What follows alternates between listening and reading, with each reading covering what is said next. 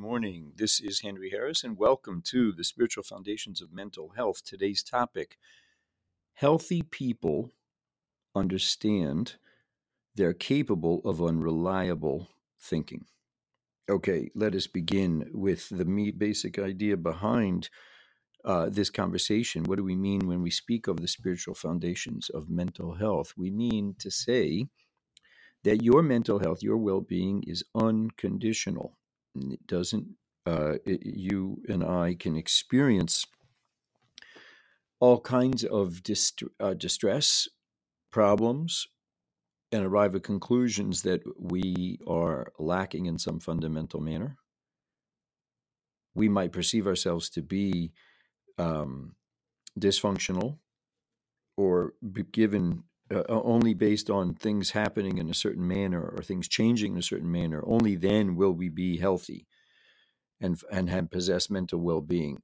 The truth is is that we are unconditionally healthy and in possessing well-being, even though it can look otherwise. And the way that works is because we can misunderstand the nature of how our feelings work and what those feelings tell us about ourselves and tell us about reality we can get frightened or insecure or anxious, angry, resentful, and conclude I've got a serious problem. There's something wrong with me. I'm defective. I had the wrong childhood. I have the wrong character. I have whatever it is. Something, something is really not right. Uh, and there's a reason to, um, to just feel distressed and, and upset with ourselves in some kind of highly judgmental and unaccepting manner. And the truth is, is that um, it's not really the case. The feelings that we're having, the feelings, the, eh, the, the, the psychological experience that we're having is really an experience of a flow. Each and every one of us is experiencing an ongoing flow. We're having a moment to moment set of feelings and moods and experiences. Some of them are warm and trusting, some of them are frightened and insecure. And it's only it's only normal, it's only human to kind of in the face of those feelings look around and say, well, where's that coming from? Especially in the presence of a distressing feeling that we intuitively sense is, well, this is not good. I, I want out of this. Without even realizing it, we might come to decide this is bad. I should get fix this or get away from this. And and in so doing, I kind of unconsciously start to analyze, like, well, where's it coming from so that I can fix it? Where's it coming from so that I can avoid it? And in that moment that I make that unconscious kind of reflexive analysis, how where's it coming from? I'm I'm already working in a misunderstanding. I'm already working in a false premise the premise being that the feeling is coming from something or circumstance or event, either from the present or the past or what I anticipate to be my future. And it's a source of danger. Hence, the rad- reasonable and rational response to kind of run from it or fix it. But what if the feeling I'm experiencing moment to moment is only available to me because of an because of a, a, a flow of energy that is not personal to me? It's not personal. It's not it's not coming from anything of this world. It's arising within me in the same way that everything is arising with from the from a single simple source. And I don't need to fix those feelings. I'm not saying that they don't feel distressing or unpleasurable or painful. I am fully aware of the painfulness, the pain of, of fearful, angry, resentful, frightened feelings. Um, but but I have come to appreciate that they don't require a solution. They are safe in the context of a uh, a, a gift of life.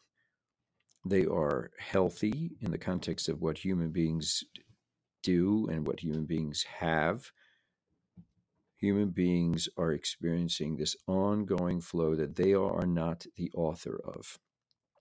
They are, you and I are not authoring our internal experience, and neither, for that matter, are the people in our lives and the circumstances in our lives, the events of our past. As I like to share, I have had um, There are moments in my day or in my week or in my month where I can become gripped by uh, a painful memory. And I think to myself, Oi, I haven't resolved that memory yet. And it could be there's something for me to still learn from it. But on the simplest level, I think it's important to know that the memory itself, the event that I'm remembering, is not actually capable of creating a painful feeling. How do I know that to be so? Because it's not always the case that the memory or the event, that thinking of the event produces that difficult feeling inside me. Rather, what I see is that I am I'm experiencing a flow of moods. And in my lighter, warmer, more peaceful moods, I find reason to, uh, I, I find things in life that seem to corroborate that nicer mood. I'm married to such a wonderful person. My children are lovely and, lovable. I seem to have XYZ blessings in my life, whatever it might be. And when I get more, when I become, uh, when I my mood drops, lo and behold, I look around and I find reasons and evidence to corroborate that there's something wrong. You know, my wife is, um, she has issues. My children, they have issues. My life it seems to be missing X, Y, and Z, and I don't know if I can ever recreate that essential ingredient. It's just fascinating to me that that's the case. Um, so, so as a result, I, I, I, I believe, I, I really do believe that people deserve compassion. If I'm experiencing fear or, or uh, pain, it's not necessarily the case that I would recommend someone say to me, "Hey, snap out of it. It's just your thinking." Uh, I wouldn't suggest that. Uh, I wouldn't want to do that to someone, and I wouldn't want someone to do that to me. On the other hand, is it's definitely helpful to know, or and it's helpful that the people around me, if I if I'm offering for my for my spouse or my child, it's it's a very valuable thing for me to know, not necessarily to at the not necessarily at the to the exclusion of, of, of warmth and compassion. Warmth and compassion and knowledge about the truth of psychological experience they go together. I i but i needn't be alarmed i needn't i need not be alarmed by my uh, by my wife's uh, difficult moods i need not be alarmed by my children's difficult moods and i need not be alarmed by my own difficult moods i can have compassion and understanding for the fact that those feelings feel so real and troubling. And I'm simultaneously trusting. I'm trusting and, and, and at peace that I don't I don't need to panic. That's really kind of the intro. That um, when we understand the truth about psychological experience, when we're open to this, the kind of the logic behind this, when we're curious to to see how this truth is unfolding and playing out in our lives, then it's a very meaningful endeavor. It's a very meaningful endeavor to seek and to seek and be curious about the truth about psychological experience, and it positions us to to see new worlds and new new experiences of freedom with regard to our our strong feelings. So uh, today's topic I mentioned was healthy people I, I might say it like this: a sign of a sign of a healthy person, or a person who's a sign of a person who understands his his health, is that he knows he's capable of unreliable thinking. A sign of a person who sees his health is that he knows that he's un, he is capable regularly of unreliable perceptions. I bring this up in the context of a conversation I had recently with someone, a very special and gifted uh, counselor, who's dealing with someone who's somewhat flooded with anxious thinking about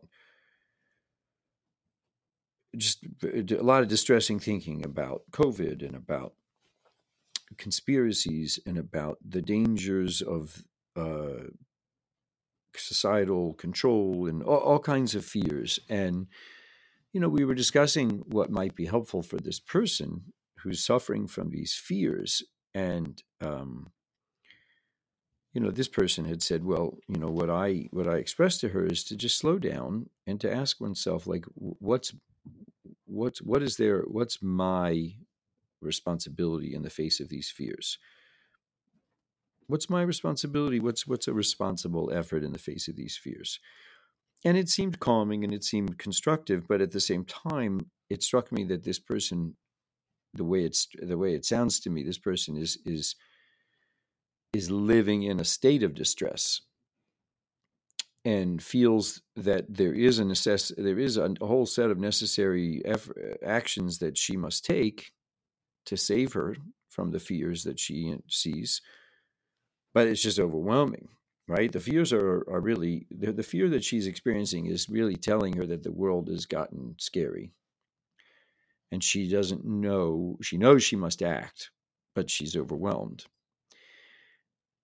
and my initial take from that hearing about such a person is that you know i don't know if she's going to be able to hear this but it's going to be helpful for her to be to encounter someone who can say you know you you matter to me and i care about you and i'm concerned because i sense that you're you're living in a in a world of perception that you don't see is not is not um it's not it's not always reliable. Do you know that healthy people understand that they're capable of unreliable perceptions?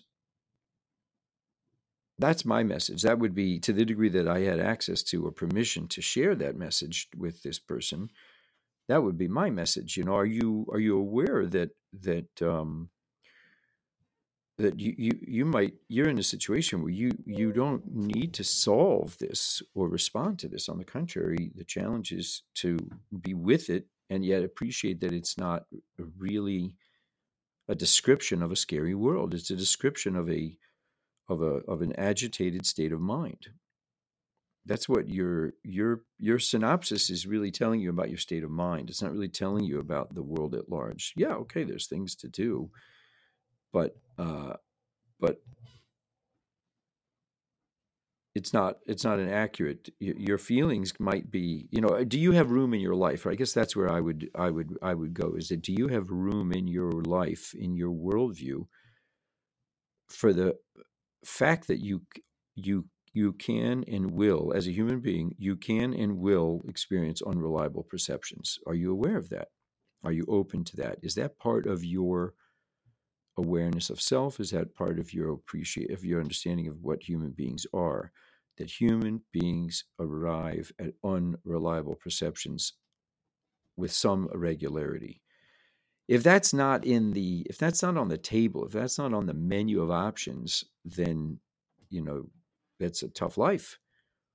It's a very tough life. If if if if you aren't comfortable with the possibility that your perceptions can and will be unreliable at times, then that's what I would describe as the as lack of psychological freedom, where you are absolutely beholden to and chained to your feelings and moods. Your feelings and moods are literally telling you about the truth of life.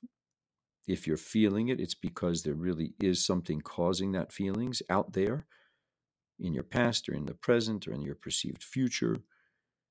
Those feelings are an accurate description of a reality. If the if the feeling is a is a difficult, menaced feeling, it means that there is a difficult and menacing reality. Otherwise, why would you be feeling it? That that worldview is a is the worldview of a psychological bondage.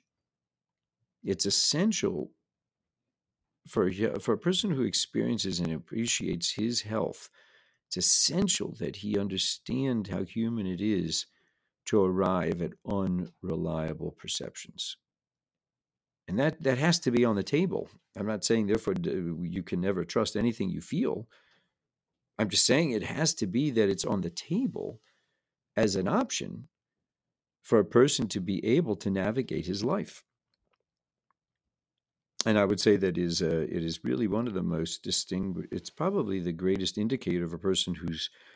If I if if the assumption and the premise of this whole podcast is that uh, people have unconditional well being and unconditional health, the corollary to that is that people can misunderstand that and believe that they don't possess unconditional health and well being. the the greatest indicator and hallmark of someone who lacks that awareness, lacks that that that understanding of his unconditional health is this is this idea that he doesn't see I'm capable of unreliable perceptions and it's not a problem. It's human. I can be in my life even as I am generating unreliable perceptions. That's really what it comes down to. You know, I like to mention the metaphor I once saw of uh, of of what f- one of the essential parts or comp- uh, parts of a of flight school. When they're training when pilots are being trained there's something called uh, what is it called? It's called um, some kind of disorientation. There's a phenomenon that that can afflict a pilot which is quite dangerous where they lose perspective relative to their perceptions and the kind of the world out there. They could come to think that they're tacking left, in fact, they're going right. They could think that they're in a descent, but actually they're they're going up. That's very dangerous because if a pilot thinks that his his plane is taking a nosedive, uh, then he's naturally going to want to elevate. Or alternatively, if he thinks that he's elevating in a dangerous manner, he'll want to descend. Now, if he's wrong, if his perceptions are not calibrated to the reality out there, that could be fatal.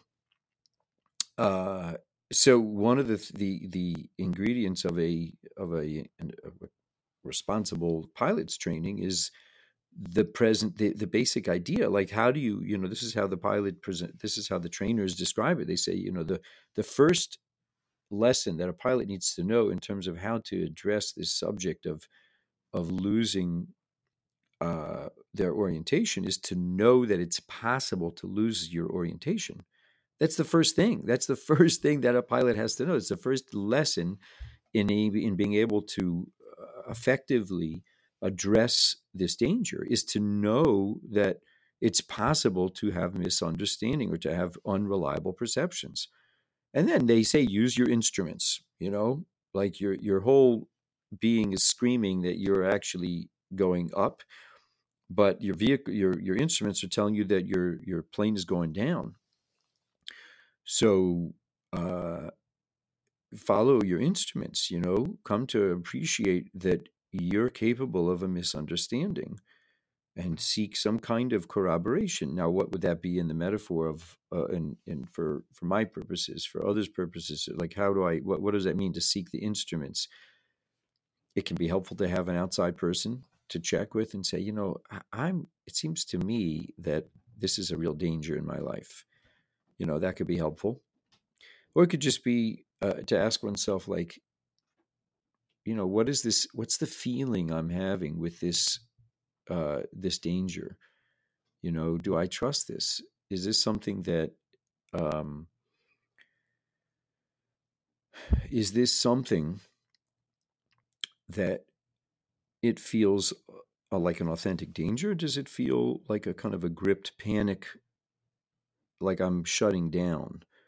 We have the ability to perceive a danger to us. We do. We, we, we are capable of sensing objective dangers, and we're also capable of misunderstanding and believing something to be dangerous in ways that it's not we have the difference to see the difference between them. The more that we are open to and, and welcoming of the f- possibility that human beings, that I am as a human being, can and regularly have unreliable perceptions, the better I become at sensing what is reliable and what's something that's simply the flow of energy that's not telling me about anything other than my own mood.